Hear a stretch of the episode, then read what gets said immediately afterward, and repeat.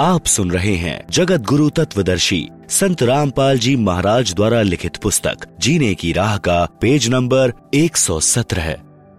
पाठक जनों, यह तो एक उदाहरण है। वास्तव में भक्त को परमात्मा पर पूर्ण विश्वास होना चाहिए कि परमात्मा जो चाहे सो कर सकता है। यदि कोई कहे कि परमात्मा यह नहीं कर सकता, वह नहीं कर सकता, तो उसको भक्ति अधिकार ही नहीं है। क्यों अपना समय भक्ति का नाटक करके व्यर्थ करे? परमात्मा पर पूर्ण विश्वास करके भक्ति राह पर चलेगा तो मंजिल पर पहुंचेगा। परमात्मा जो करता है अच्छा ही करता है।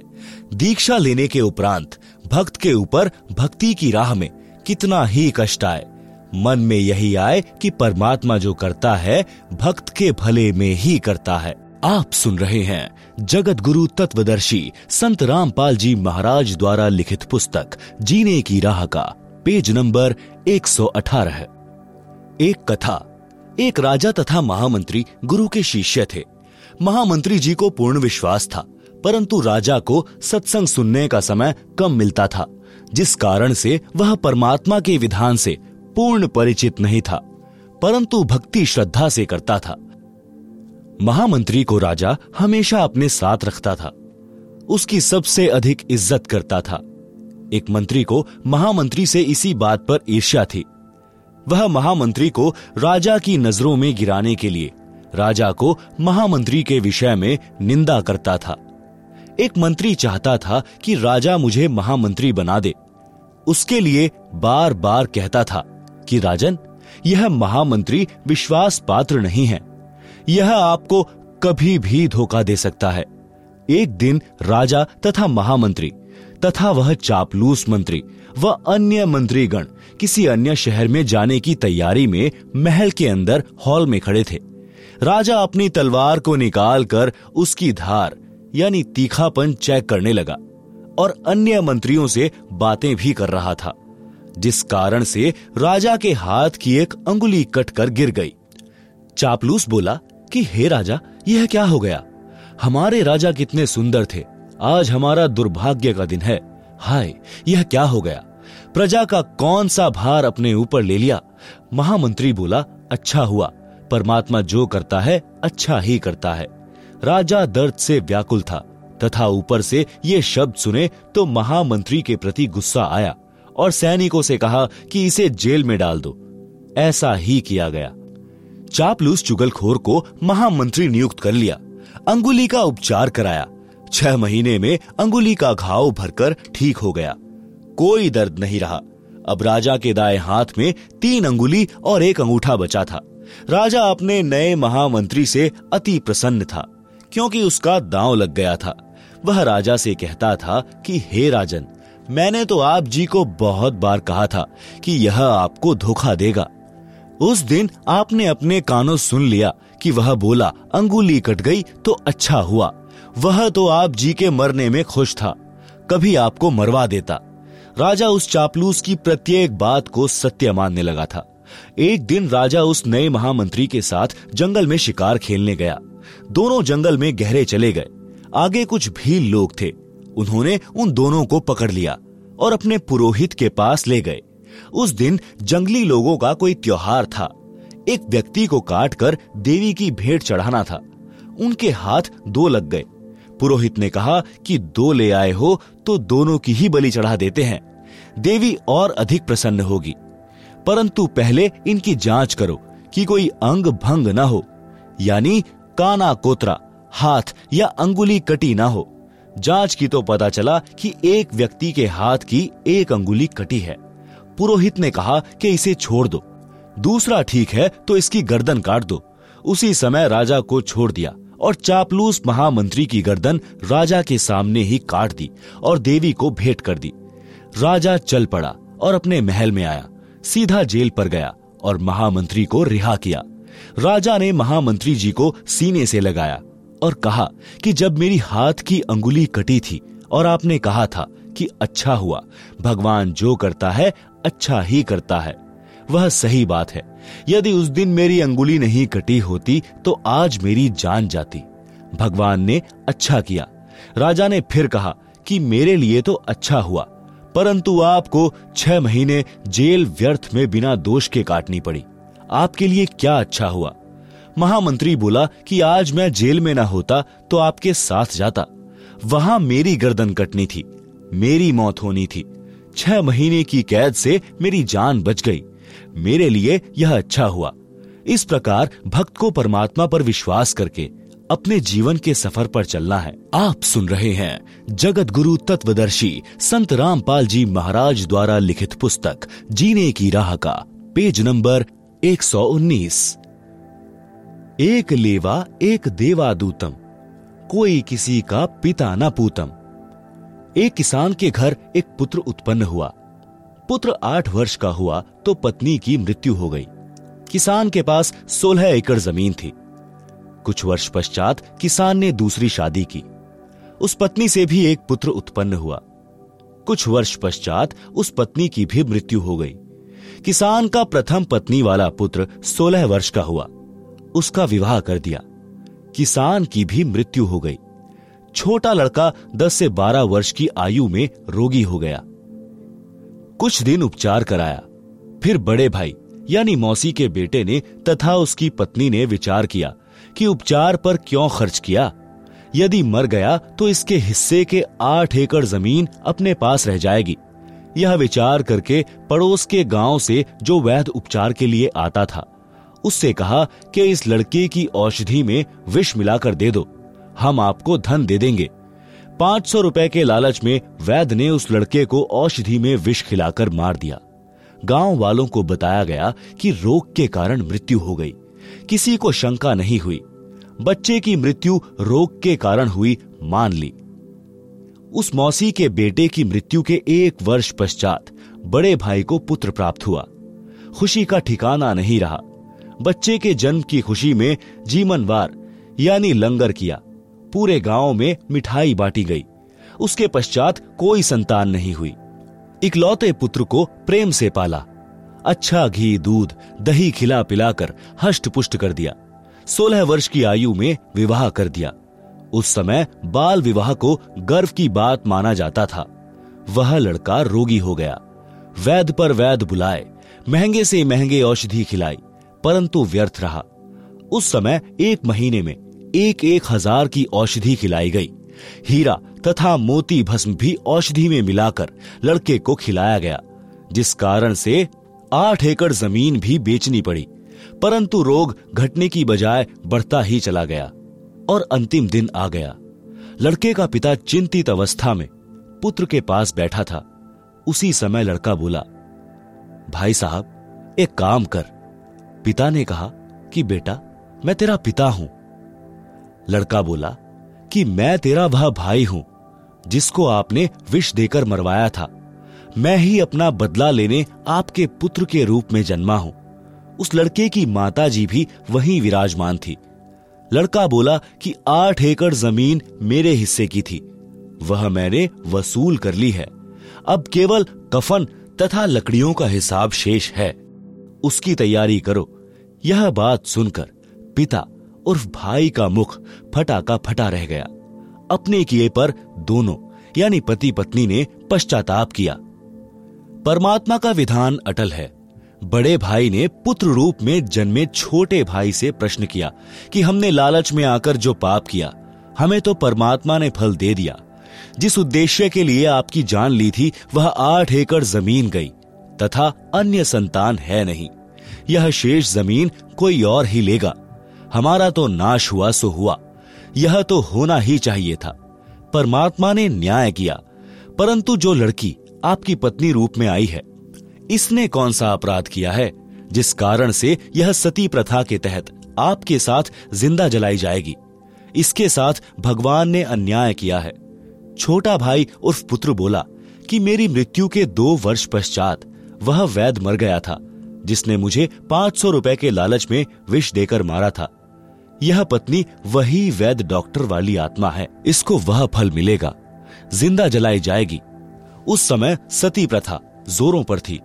पति की मृत्यु के पश्चात पत्नी को जिंदा उसी चिता में जलाया जाता। आप सुन रहे हैं जगत गुरु तत्वदर्शी संत रामपाल जी महाराज द्वारा लिखित पुस्तक जीने की राह का पेज नंबर 120। प्रिय पाठकों, विचार करो, परमात्मा की दृष्टि से कुछ नहीं छुपा है। जैसा करेगा वैसा भरना पड़ेगा। प्रत्येक परिवार इसी प्रकार संस्कार के कारण एक दूसरे से जुड़ा है। कोई पूर्व जन्म का कर्ज उतारने के लिए जन्मा है, कोई पूर्व जन्म का कर्ज लेने जन्मा है। उदाहरण के लिए, पिता ने लड़के को पढ़ाया, शादी से 2 दिन पहले दुर्घटनाग्रस्त होकर मर गया। वह अपना कर्ज पिता से लेने आया था। बेटा जवान हुआ, कार्य करके निर्वाह करने लगा। पिता रोगी हो गया, लाखों रुपए लगे, व्यर्थ रहे, मर गया। यह पिता पिछले जन्म का कर्ज लेने आया था, कुछ देने आया था। लड़की का विवाह किया, 2 वर्ष पश्चात लड़की मर गई। बहुत दहेज दिया था। वह दामाद पूर्व जन्म के ऋण के बदले में लड़की भी ले गया और धन भी। वर्तमान में जो किसी के साथ धोखा करके धन हड़प लेते हैं, वह धन अगले जन्म में दामाद बनकर वसूलेगा। परमात्मा का अटल विधान है। बुद्धिमान को संकेत ही पर्याप्त है। उपरोक्त केवल कथा नहीं है, यह हकीकत है। कोई यह कहता है कि यह तो डराने के लिए कथा बनाई, किसने देखा है क्या होगा।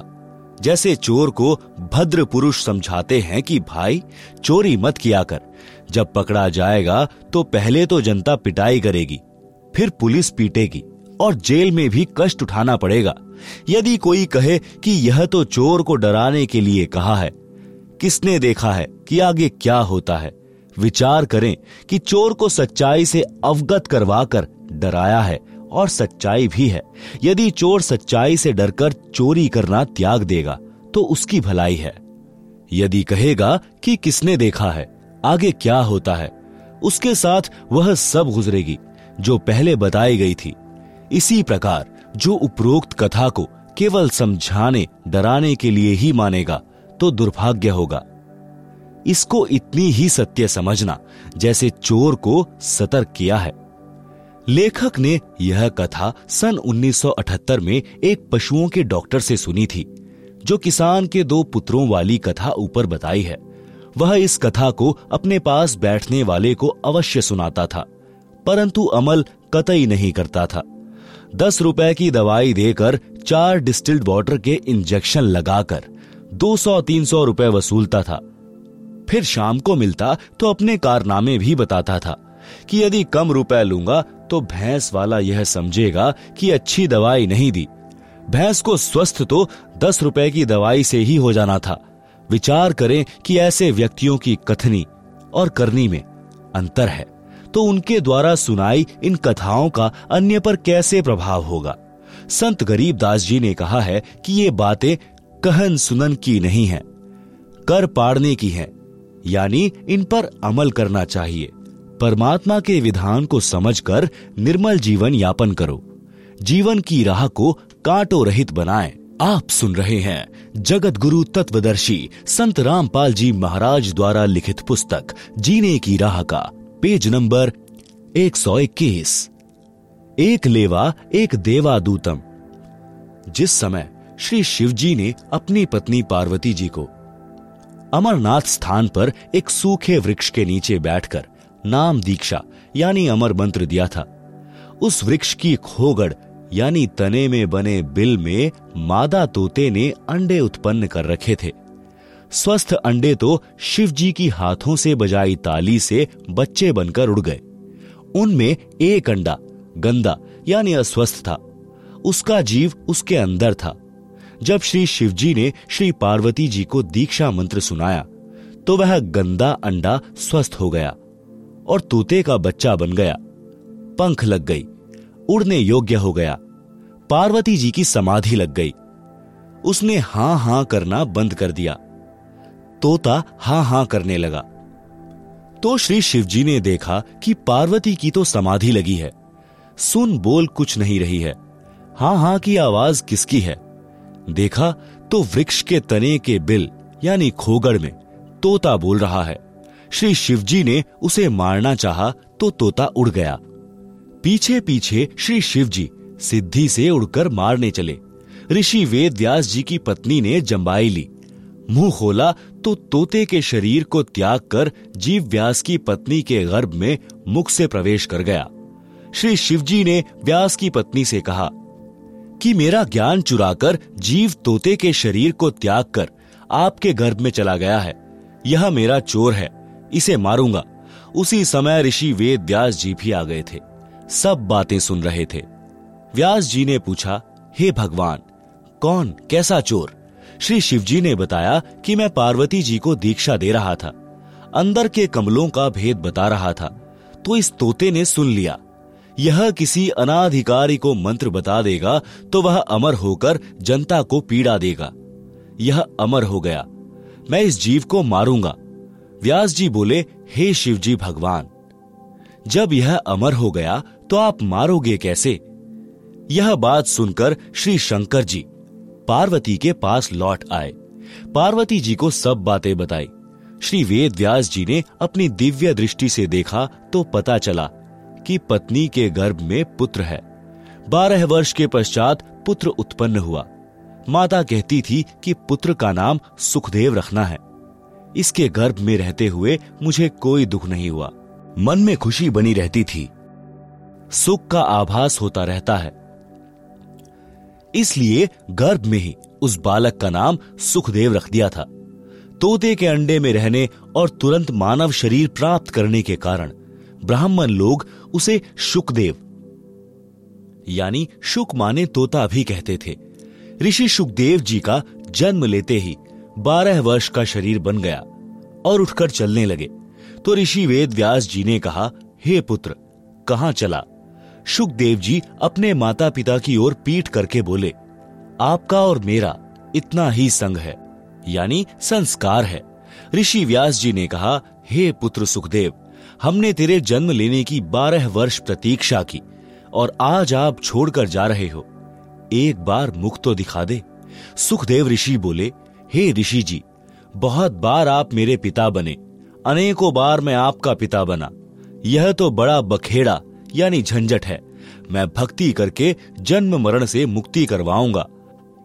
मैं आपकी ओर मुख इसलिए नहीं कर रहा हूं कि कहीं मेरा आप में मोह ना हो जाए।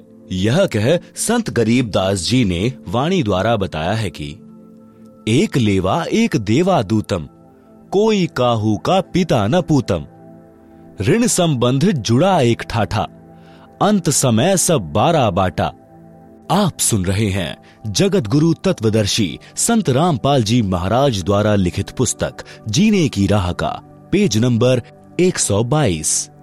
भावार्थ: शुकदेव जी ने कहा कि जो परिवार के सदस्य बेटा, पिता आदि आदि नातों में हैं, वे सब पूर्व जन्मों का ऋण लेने या देने के लिए जुड़े हैं। वास्तव में कोई किसी का पिता पुत्र नहीं है। मृत्यु के उपरांत सब अपने अपने संस्कारवश भिन्न स्थानों पर जाकर अन्य शरीर धारण कर लेते हैं, इसलिए कोई किसी का पिता पुत्र नहीं है।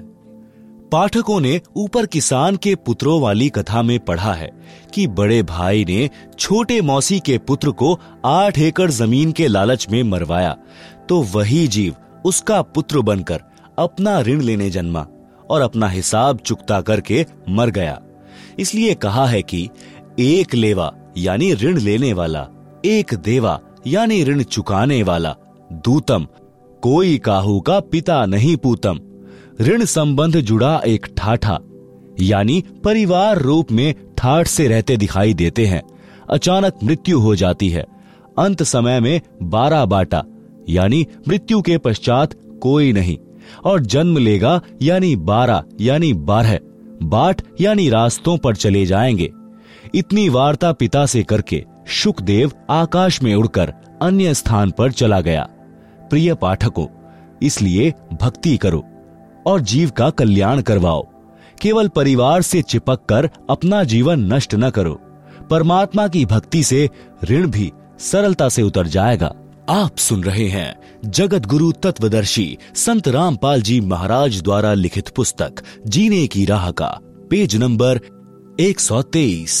कथनी और करनी में अंतर घातक है। एक व्यक्ति प्रसिद्ध कथावाचक था तथा प्रतिदिन रामायण का पाठ भी करता था। एक दिन किसी कार्यवश पाठी जी को शहर जाना पड़ा। उसके साथ उसका साथी भी था। गांव से 3 किलोमीटर दूर रेल का स्टेशन था। सुबह 5 बजे गाड़ी पर चढ़ना था, इसलिए स्नान करके स्टेशन पर पहुंच गए। विचार किया कि पाठ गाड़ी में कर लूंगा।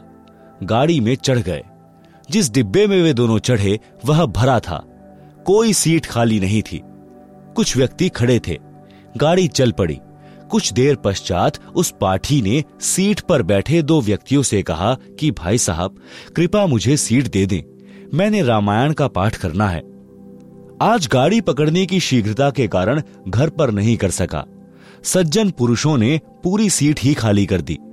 वे खड़े हो गए और बोले, हे विप्र जी, हमारा अहो भाग्य है कि आज हमको भी पवित्र ग्रंथ रामायण जी का अमृत ज्ञान सुनने को मिलेगा। पंडित जी ने पाठ ऊंचे स्वर में बोलना शुरू किया। प्रसंग था, भरत ने अपने बड़े भाई के अधिकार वाले राज्य को स्वीकार नहीं किया। जब तक श्री रामचंद्र जी बनवास पूर्ण करके नहीं आए, तब तक राजगद्दी पर अपने भाई रामचंद्र की जूती रखी और स्वयं पृथ्वी पर बैठा और नौकर बनकर राजकाज संभाला। जब भाई रामचंद्र अयोध्या लौटे तो उनको राज्य लौटा दिया। भाई हो तो ऐसा। पाठ संपूर्ण होने पर सबने कहा कि वाह पंडित जी वाह, कमाल कर दिया।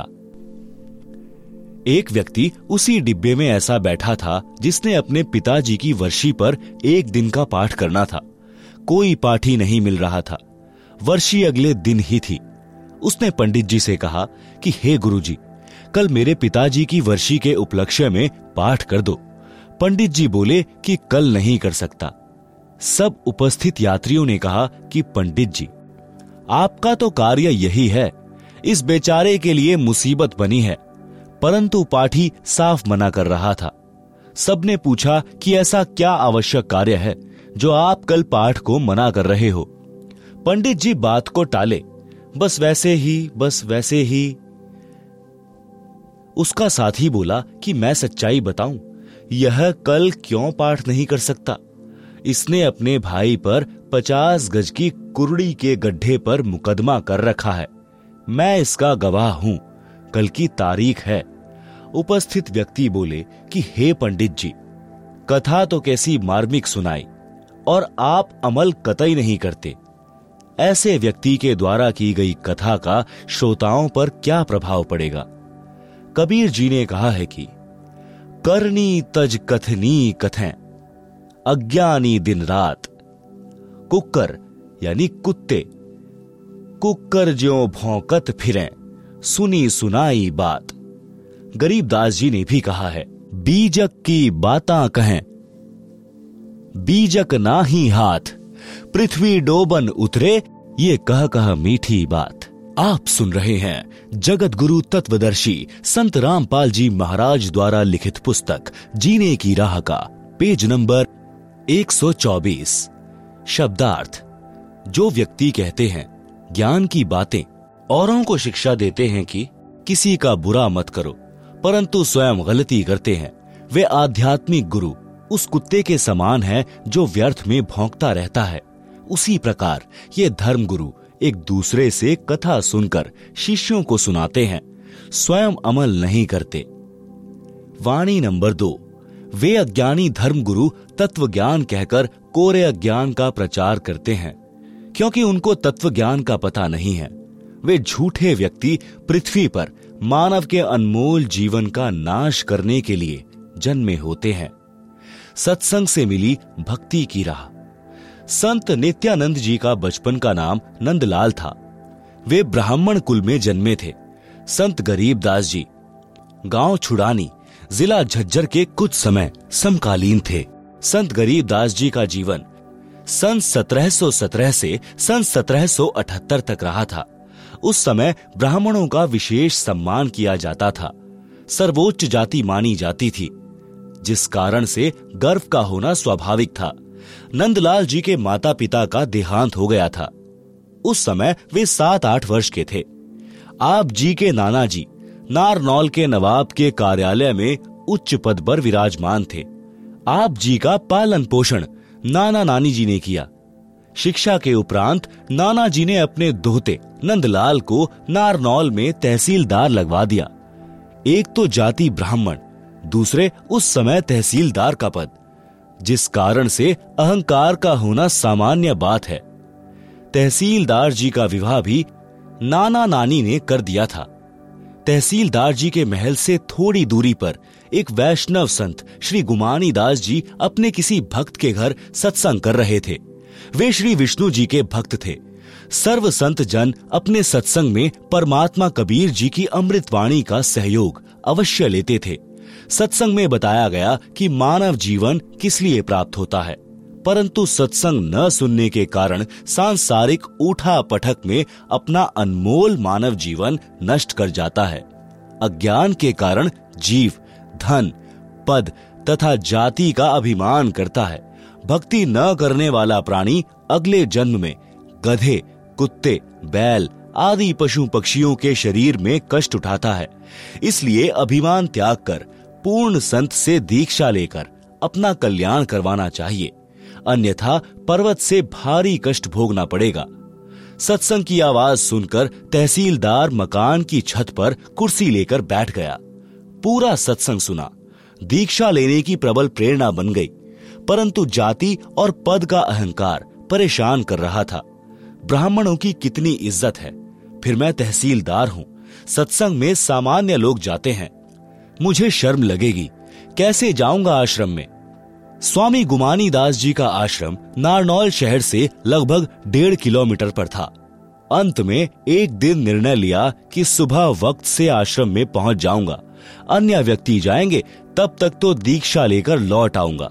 सत्संग करके संत जी आश्रम में चले गए। सुबह उठकर कुछ देर सैर करते थे। एक दिन नंदलाल जी घोड़े पर बैठकर सुबह आश्रम की ओर जा रहे थे। गुमानीदास जी सैर के लिए उसी रास्ते पर जा रहे थे। संत जी ने सिर के बाल कटा रखे थे, उस्तरा फिरा रखा था, सिर पर कोई वस्त्र नहीं था। नंदलाल जी ब्राह्मण होने के नाते सौण कसौण पर विश्वास रखते थे। किसी अच्छे कार्य के लिए जाते और आगे से कचकोल काढ़े यानी सिर पर उस्तरा फिराए कोई आ जाता तो अपना जाना रद्द कर देते थे। आश्रम में दीक्षा लेने जा रहे थे। जिंदगी का सर्वोत्तम दिन था। आगे से सिर पर उस्तरा फिराए एक व्यक्ति मिल गया। नंदलाल जी का माथा ठनका और क्रोध आया। विचार किया कि आज दीक्षा का अवसर नहीं छोड़ना है, परंतु अपने सौण कसौण को भी निष्क्रिय करना था। इसलिए अपने आप समाधान निकाल लिया कि इस मनहूस के सिर में टोला यानी हाथ की एक उंगुली का उल्टा भाग मार देता हूँ, कसौण समाप्त हो जाएगा। इसी उद्देश्य से घोड़ा उस व्यक्ति यानी संत गुमानीदास जी के पास जाकर रोका और कहा कि हे कमबख्त, तूने आज ही सिर मुंडवाकर मेरे सामने आना था। आज मैं अपनी जिंदगी के सबसे उत्तम कार्य के लिए आश्रम में जा रहा था। यह कहकर गुमानीदास जी के सिर पर टोले मारे और घोड़ा आश्रम की ओर चला दिया। संतों के साथ ऐसी घटनाएं आम होती हैं, वे अधिक ध्यान नहीं देते। विचार तो किया कि व्यक्ति सभ्य तथा कोई उच्च अधिकारी तथा उच्च कुल का लग रहा था। कार्य पालियों वाले कर गया। नंदलाल आश्रम में गया। वहां संत के शिष्य मिले, राम राम हुई। आने का कारण बताया। घोड़ा वृक्ष से बांध दिया और संत जी के आसन के पास बिछी बोरी पर बैठ गया। संत गुमानीदास जी सैर के पश्चात स्नान करके आसन पर बैठे तो घोड़ा देखा, फिर समझते देर न लगी। नंदलाल जी ने देखा तो शर्म के मारे नीची गर्दन कर ली। गुमानीदास जी को आश्रम के भक्तों ने बता दिया था कि यह तहसीलदार जी दीक्षा लेने आए हैं। नंदलाल जी संत के चरणों में गिर गए और टोला मारने का कारण बताया। संत गुमानीदास जी ने कहा कि हे भक्त, जब हम एक आने का घड़ा कुम्हार के पास से लेने जाते हैं तो उसको टोले मार मार कर बजाकर जांचते हैं कि कहीं फूटा तो नहीं है। आप जी तो जिंदगी का सौदा करने आए हो। आपने गुरुजी बजाकर देख लिया तो कोई पाप नहीं किया। नित्यानंद जी संत जी के शीतल स्वभाव से और भी अधिक प्रभावित हुए। दीक्षा ले ली। संत गुमानीदास जी ने उनका नाम बदलकर नित्यानंद रख दिया। जब सत्संग से जीने की राह मिली तो नित्यानंद जी ने वाणी बोली। आप सुन रहे हैं जगत गुरु तत्वदर्शी संत रामपाल जी महाराज द्वारा लिखित पुस्तक जीने की राह का पेज नंबर 125। ब्राह्मण कुल में जन्मा था, मैं करता बहुत मरोड़, गुरु गुमानीदास ने दिया कुबुद्धि गढ़ तोड़। फिर कितने आधीन हुए वह इस वाणी से पता चलता है। सिर सौंपा गुरुदेव को, सफल हुआ यह शीश, नित्यानंद इस शीश पर आप बसे जगदीश। भावार्थ: जब तक सत्संग के विचार सुनने को नहीं मिलते तो भूलवश मानव अहंकार में सड़ता रहता है। जब ज्ञान होता है कि आज राजा है, मृत्यु उपरांत गधा कुत्ता बनेगा, तो इस अहंकार का क्या बनेगा। इसलिए भक्त अपने उस अड़ंगे को ज्ञान से साफ करके भक्ति पथ पर चलते हैं और सफलता प्राप्त करते हैं। श्रीलंका के राजा रावण ने भक्ति बहुत की परंतु अहंकार नहीं गया, जिस कारण से विनाश को प्राप्त हुआ। रावण भी ब्राह्मण था, नित्यानंद जी भी ब्राह्मण थे, सत्संग सुनकर निर्मल हो गए। रावण को सत्संग सुनने को नहीं मिला, जिस कारण से जीवन व्यर्थ गया और अमिट कलंक भी लग गया। नित्यानंद जी ने कहा कि मेरा जन्म ब्राह्मण कुल में होने के कारण, जाति अभिमान के कारण पूर्ण मरोड़ यानी अहंकार करता था। जब गुरुजी गुमानीदास जी के सत्संग वचन सुने तो जाति का अहंकार रूपी कुबुद्धि का गढ़ समाप्त हो गया, जीवन सफल हुआ। वाणी नंबर 2 का भावार्थ: सत्संग सुनकर नित्यानंद जी बहुत आधीनी करने लगे, अहंकार त्याग दिया। कहा कि मैंने अपने गुरुजी को अपना सिर दान कर दिया, यानी जैसे गुरुजी रखेंगे वैसे ही रहूंगा। मेरा सिर सफल हो गया, अन्यथा किसी रोग के कारण जीवन चला जाता। अब मेरे सिर पर परमात्मा का निवास है, मेरी रक्षा परमात्मा करता है, मुझे कोई चिंता नहीं। आप सुन रहे हैं जगत गुरु तत्वदर्शी संत रामपाल जी महाराज द्वारा लिखित पुस्तक जीने की राह का पेज नंबर 126। नित्यानंद जी का शब्द: और बात तेरे काम ना आवे, संतो शरण लाग रे, क्या सोवे गफलत में बंदे, जाग जाग नर जाग रे। तन सराय में जीव मुसाफिर, करता रहे दिमाग रे। रात बसेरा कर ले डेरा, चले सवेरा त्याग रे। और बात तेरे काम न आवे, संतो शरण लाग रे। उम्दा चोला बनान मोला, लगे दाग पर दाग रे। दो दिन का गुजरान जगत में, जले बिरानी आग रे। और बात तेरे काम न आवे, संतो शरण लाग रे। कुबुद्ध कांचली चढ़ रही चित्त पर, तू हुआ मनुष्य से नाग रे। सूझे नहीं सजन सुख सागर, बिना प्रेम बैराग रे। और बात तेरे काम न आवे, संतो शरण लाग रे। हर सुमरे सो हंस कहावे, कामी क्रोधी कागरे। भवराना भर में विष के बन में, चल बेगमपुर बागरे। और बात तेरे काम न आवे, संतो शरण लागरे। शब्द सैन सत गुरु की पहचानी, पाया अटल सुहागरे। नितानंद महबूब गुमानी, प्रकटे पूर्ण भागरे। और बात तेरे काम न आवे, संतो शरण लागरे। वास्तव में यह ऊपर लिखा शब्द कबीर साहिब जी का है, फिर भी हमने ज्ञान प्राप्त करना है। शब्दार्थ: हे मानव यानी स्त्री पुरुष, परमात्मा की चर्चा व भक्ति के अतिरिक्त अन्य कोई बात यानी चर्चा तेरे काम की नहीं है। आपको तत्व ज्ञान नहीं है, इसलिए मोह ममता व अज्ञानता की नींद में सो रहा है, यानी परमात्मा को भूला है। जाग जाग यानी संभल जा और संतों से सत्संग सुनकर आत्म कल्याण करवा। यह मानव शरीर में जीव ऐसे हैं जैसे यात्री किसी होटल में कमरा किराए पर लेकर रात्रि व्यतीत करता है और सुबह त्याग कर अपने कार्य पर चला जाता है। इसी प्रकार इस शरीर रूपी होटल में जीव यात्री के समान है। जब मृत्यु का समय आएगा तब सवेरा हो जाएगा, यानी शरीर रूपी सराय यानी होटल को त्यागने का समय हो गया है। आप शरीर त्याग कर भक्ति न करके खाली हाथ जाओगे। आप सुन रहे हैं जगत गुरु तत्वदर्शी संत रामपाल जी महाराज द्वारा लिखित पुस्तक जीने की राह का पेज नंबर 127। मानव शरीर रूपी वस्त्र अनमोल है। तत्व ज्ञान के अभाव से भक्ति ना करके पाप पर पाप करके इस पर दाग लगा रहा है। इस संसार में जीवन अधिक नहीं है। अपने परिवार के पोषण में तथा धन संग्रह करने में जो परेशानी उठा रहा है, पाप करके धन जोड़ रहा है।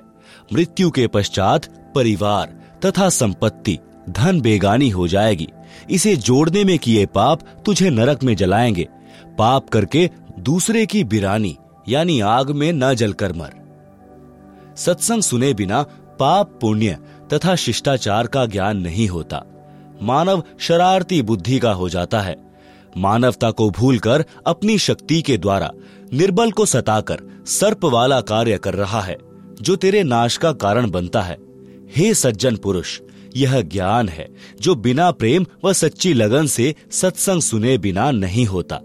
जो व्यक्ति भक्ति करता है तो उसे भक्त कहते हैं, यानी हंस पक्षी जैसा अहिंसावादी कहा जाता है।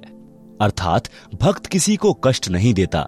हंस पक्षी भी सरोवर की मछली व कीड़े नहीं खाता, केवल मोती खाता है। काग पक्षी स्वार्थवश जीवित पशु पक्षी का मांस नोच नोच कर खाता है, कष्ट देता है। इसी प्रकार सत्संग न सुनने वाला व्यक्ति अध्यात्म ज्ञान के अभाव से स्वार्थवश अन्य से धन लूटता है, चोरी करता है या अन्य कष्ट देता है, जो पाप है। हे जीव रूपी भंवरा, विषय विकारों, काम, क्रोध, मोह, लोभ रूपी विष के वन न भटक। यह काल लोक तो कष्ट का घर है। उस बिना कष्ट वाले सतलोक में चल, वह सुखदायक बाग है। नित्यानंद जी ने कहा है कि मैंने अपने गुरु जी का सत्संग सुना और उनका संकेत समझ गया, जो ऊपर बताया है। अपना जीवन धन्य कर लिया। मुझे मेरे प्यारे महबूब गुरु गुमानीदास जी मिले। यह मेरा कोई पूर्व जन्म का सौभाग्य था। शब्द तन मन शीश ईश अपने पे, पहलम चोट चढ़ावे, जब कोई राम भक्त गति पावे। हो जी, जब कोई राम भक्त गति पावे, सतगुरु तिलक अजपा माला, युक्त जटा रखावावे, जत गोपिन सत का चोला, भीतर भेख बनावे, लोक लाज मर्याद जगत की, तन ज्यो तोड़ बगावे, कामनी कनक जहर कर जाने, शहर अगमपुर जावे, ज्यो प्रतिभ्रता पति से राती, आन पुरुष ना भावे, बसे पिहर में प्रीत प्रीतम में, न्यू कोय ध्यान लगावे, निंदा स्तुति मान बढ़ाई, मन से मार गिरावे, अष्ट सिद्धि की अटक न माने, आगे कदम बढ़ावे, आशा नदी उल्ट कर डांटे, आढ़ा बंध लगावे, भवजल खार समुद्र में, बहुर न खोड़ मिलावे, गगन महल गोविंद गुमानी, पलक माही पहुंचावे, नित्यानंद माटी का मंदिर, नूर तेज हो जावे। आप सुन रहे हैं जगत गुरु तत्वदर्शी संत रामपाल जी महाराज द्वारा लिखित पुस्तक जीने की राह का पेज नंबर 128। शब्दार्थ: संत नित्यानंद जी ने भक्ति को सफल करने की विधि बताई है। कहा है कि गुरु जी से दीक्षा लेने के पश्चात परमेश्वर को पूर्ण रूप से समर्पित हो जाना चाहिए और तन मन धन अपने परमेश्वर को पहलम चोट चढ़ावे, यानी प्रारंभ से ही कुर्बानी का भाव बन जाए। तब भक्त की गति यानी मुक्ति होगी। वाणी नंबर 1। कुछ साधक बाहरी वेश बनाते हैं। वे मस्तिष्क पर तिलक लगाते हैं, माला से मंत्र जाप करते हैं, सिर पर बड़े बड़े बाल बढ़ाकर रखते हैं, कच्छे के स्थान पर केवल कोपीन यानी 4 इंच चौड़ा कपड़ा बांधते हैं तथा शरीर पर लंबा कुर्ता, जो घुटने से भी नीचे तक लंबा होता है, पहनते हैं। इस बाहरी दिखावे के स्थान पर अपने सद्गुरु को सम्मान दो, उसको मस्तक पर बैठाओ, यानी गुरु का भक्त बनकर प्रत्येक मर्यादा व आज्ञा का पालन करके जनता में उदाहरण बने कि भक्त हो तो ऐसा जिससे गुरु जी की शिक्षा दीक्षा का परिणाम दूर से दिखाई दे, जैसे माथे पर तिलक दूर से दिखाई देता है, जो भक्त की पहचान है। भक्त की पहचान बाहरी आडंबर की बजाय क्रिया से करवाई जाए, शुभ कर्म करे, बुराइयों से बचे, श्वास के जाप की माला श्वास उश्वास से अजपा जाप करे, सिर पर बड़े बालों की जटा के स्थान पर सतगुरु द्वारा बताई भक्ति की युक्ति को दृढ़ता से अपनाए। गुप्तांग पर केवल कोपीन से संयम नहीं रहता, संयम रहता है जति भाव अपनाने से, वह अपनाए। युवा स्त्री को देखकर मन में दोष न आने दें, सत्य वचन बोलें। यह भक्त का असली चोला यानी भक्त दिखाई देने वाला वस्त्र है। सत्य ज्ञान से पता चलता है कि यह सत्य भक्ति कर रहा है या अपना जीवन गलत साधना में नष्ट कर रहा है। संसार के व्यक्तियों के व्यंगों व लाज यानी शर्म के कारण भक्ति में बाधा न आने दें। उस लोक लाज यानी यह शर्म की लोग क्या कहेंगे। मैं सत्संग में जाता हूँ, दंडवत करता हूँ, परंपरागत भक्ति त्याग दी है। इस लोक लाज को तिनके की तरह तोड़कर फेंक दें, यानी उसको बाधा न बनने दें। कनक यानी स्वर्ण तथा कामिनी यानी सुंदर युवती को देखकर अपनी नियत में दोष न आने दें, उसे विष के तुल्य जाने, तब साधक अमर लोक में जा सकेगा।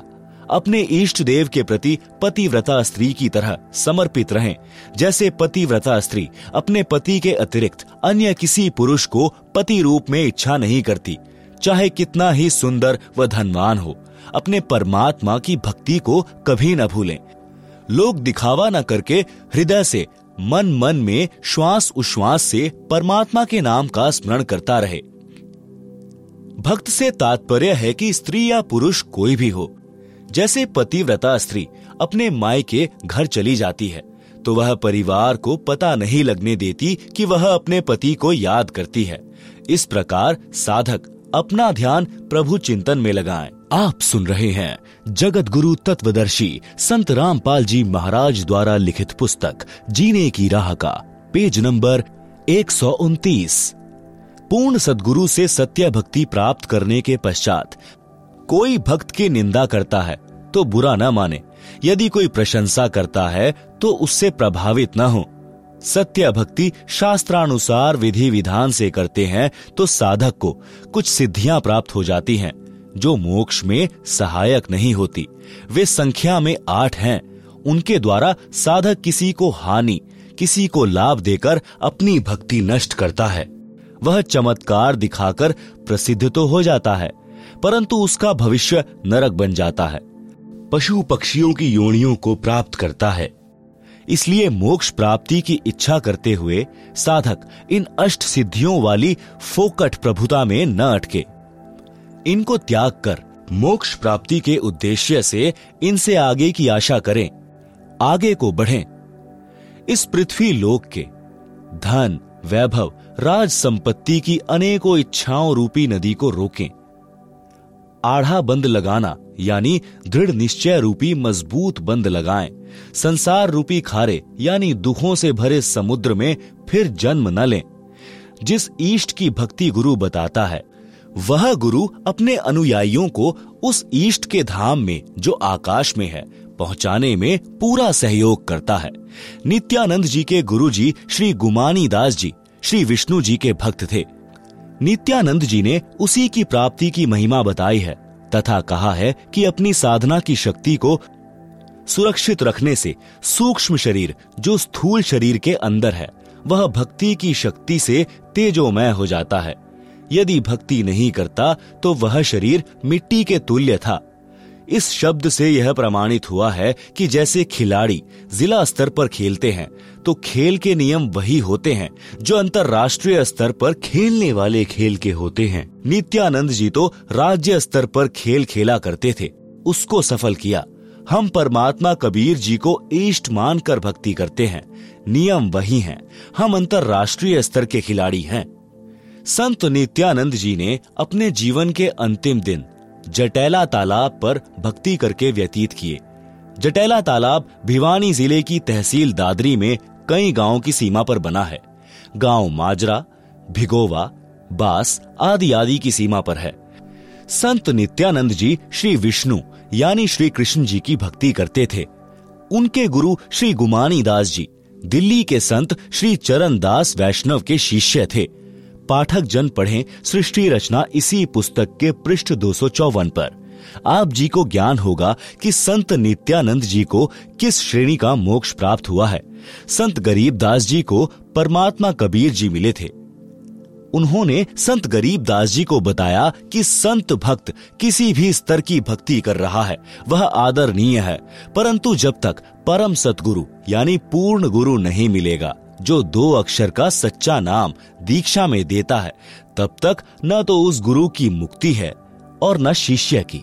गरीब साध साध सब नेक हैं, आप आपनी ठौर, जो निज धाम पहुंचा वहीं सो साधु कोई और।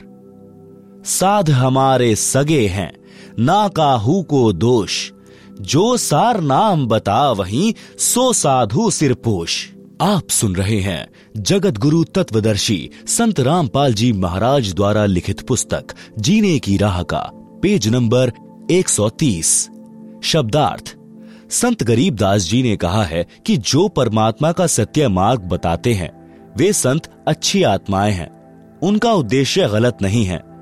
जो जहां तक का ज्ञान रखता है वह उस स्थान पर ठीक है। यानी जैसे कोई विष्णु की साधना बताता है, कोई शिव की, तथा कोई ब्रह्म की साधना वेदों अनुसार करता तथा करवाता है, वह उस स्थिति तक तो ठीक है, परंतु साधना से निज धाम यानी सनातन परम धाम यानी सतलोक प्राप्त नहीं हो सकता। जो संत सतलोक प्राप्ति का मार्गदर्शन करते हैं वे संत उपरोक्त संतों से भिन्न हैं।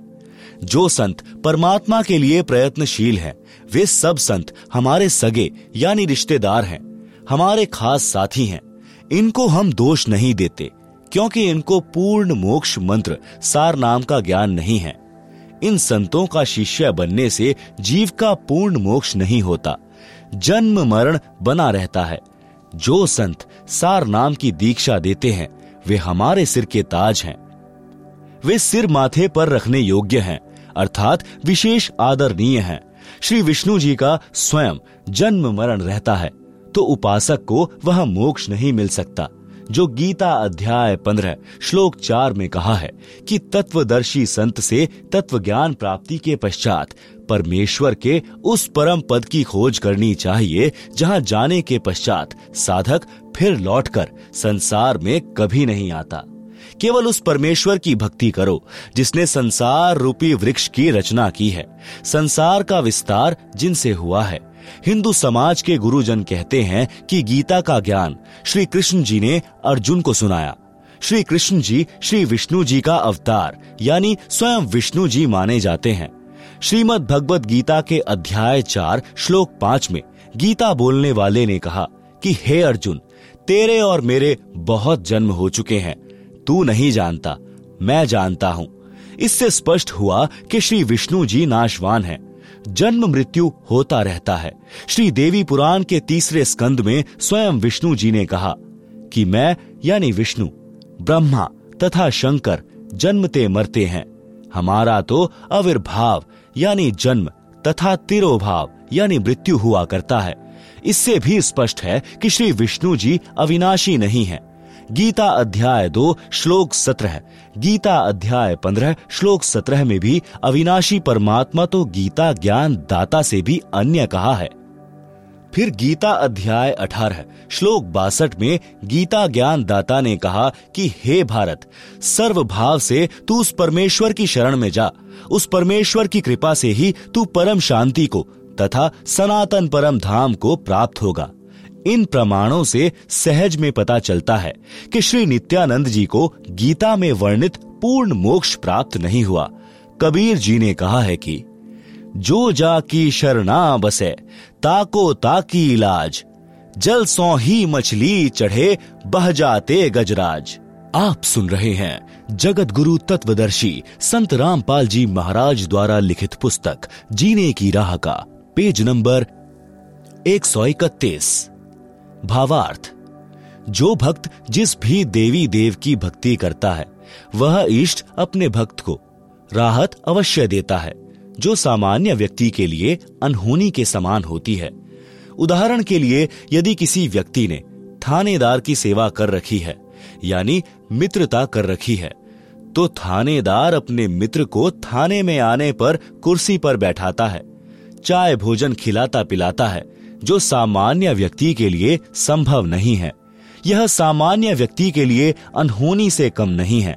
यदि किसी ने पुलिस अधीक्षक यानी एसपी से पहचान बना रखी है तो उसको और अधिक लाभ होता है। इसी प्रकार हम ऊपर चलें तो प्रांत में यदि मुख्यमंत्री जी से पहचान है तो उसको जो लाभ होगा वह नीचे वालों की तुलना में अनहोनी होगी।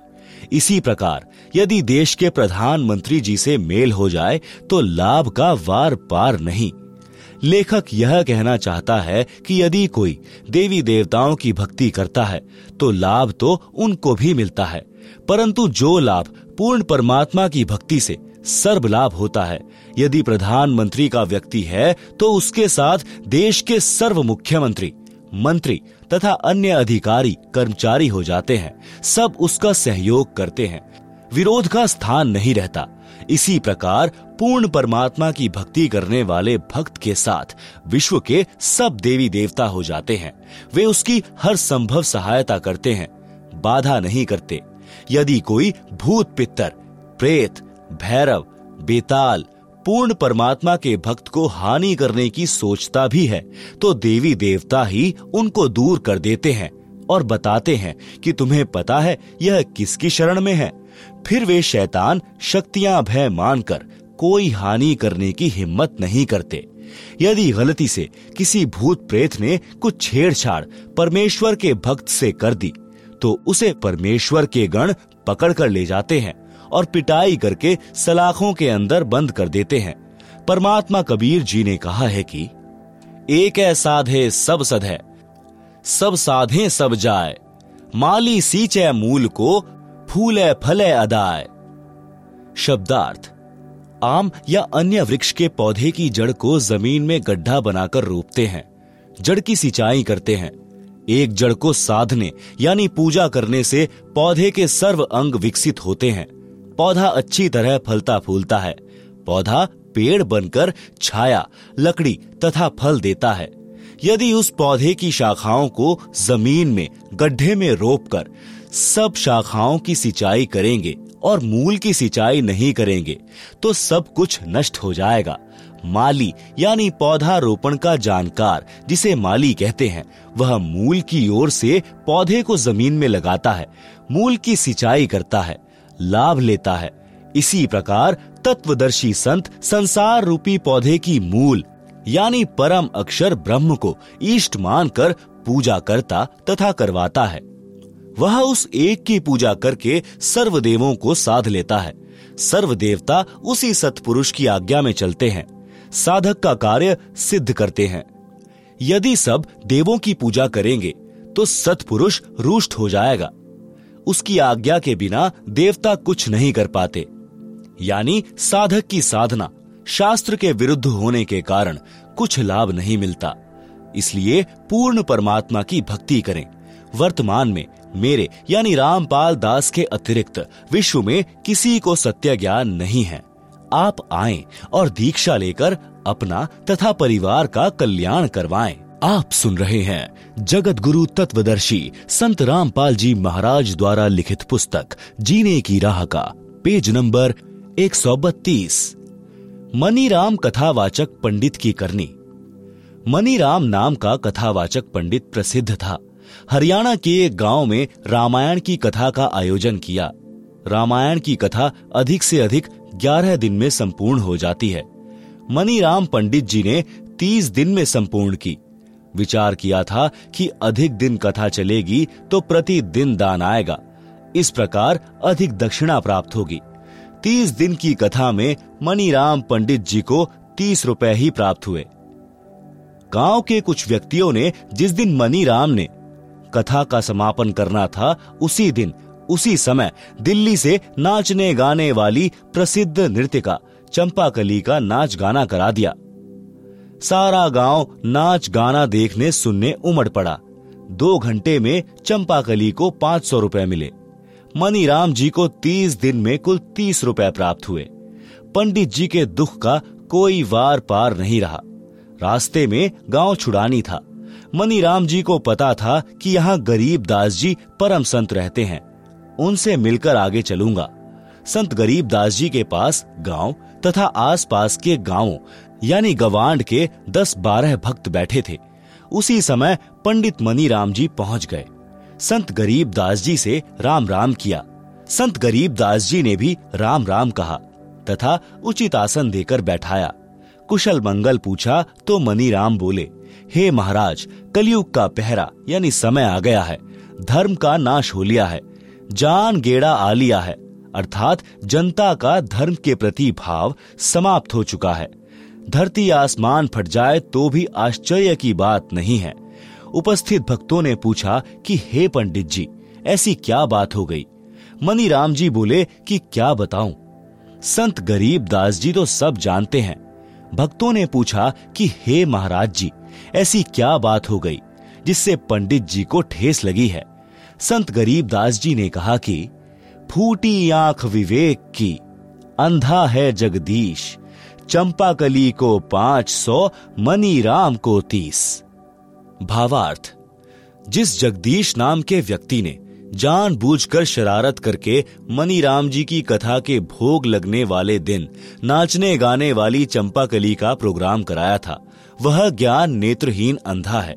गांव के व्यक्तियों का भी विवेक यानी सोच विचार की आंखें फूटी हैं, यानी उन्होंने भी विचार नहीं किया कि धर्म कथा चल रही है, उसका विरोध ऐसे अभद्र तरीके से नहीं करना चाहिए था। हे भक्तों, मनीराम जी ने 11 दिन में संपूर्ण होने वाली कथा को अधिक दक्षिणा प्राप्त करने लालचवश 30 दिन तक खींचा। गांव के कुछ शरारती व्यक्ति भी मनीराम जी के उद्देश्य से परिचित थे, जिस कारण से उन्होंने पंडित जी को सबक सिखाने के लिए नृत्यका को बुलाकर महापाप किया है। यह सच्चाई संत गरीबदास जी के मुख से सुनकर मनीराम जी के आश्चर्य का ठिकाना नहीं था। वह सोच रहा था कि आज 11:30 बजे सुबह भोग लगाकर मैं सीधा यहीं पहुंचा हूं। संत गरीबदास जी को कैसे पता चला? ये तो परमात्मा हैं, सब जानते हैं। मनीराम आसन से उठा और संत गरीबदास जी के चरणों में गिर गया और बोला, प्रभु, आपने सच कहा है कि मैंने भी लालचवश कथा को लंबा खींचा था। आप तो जानी जान हो। हे प्रभु, धर्म कर्म तथा जीने की सच्ची राह दिखाएं।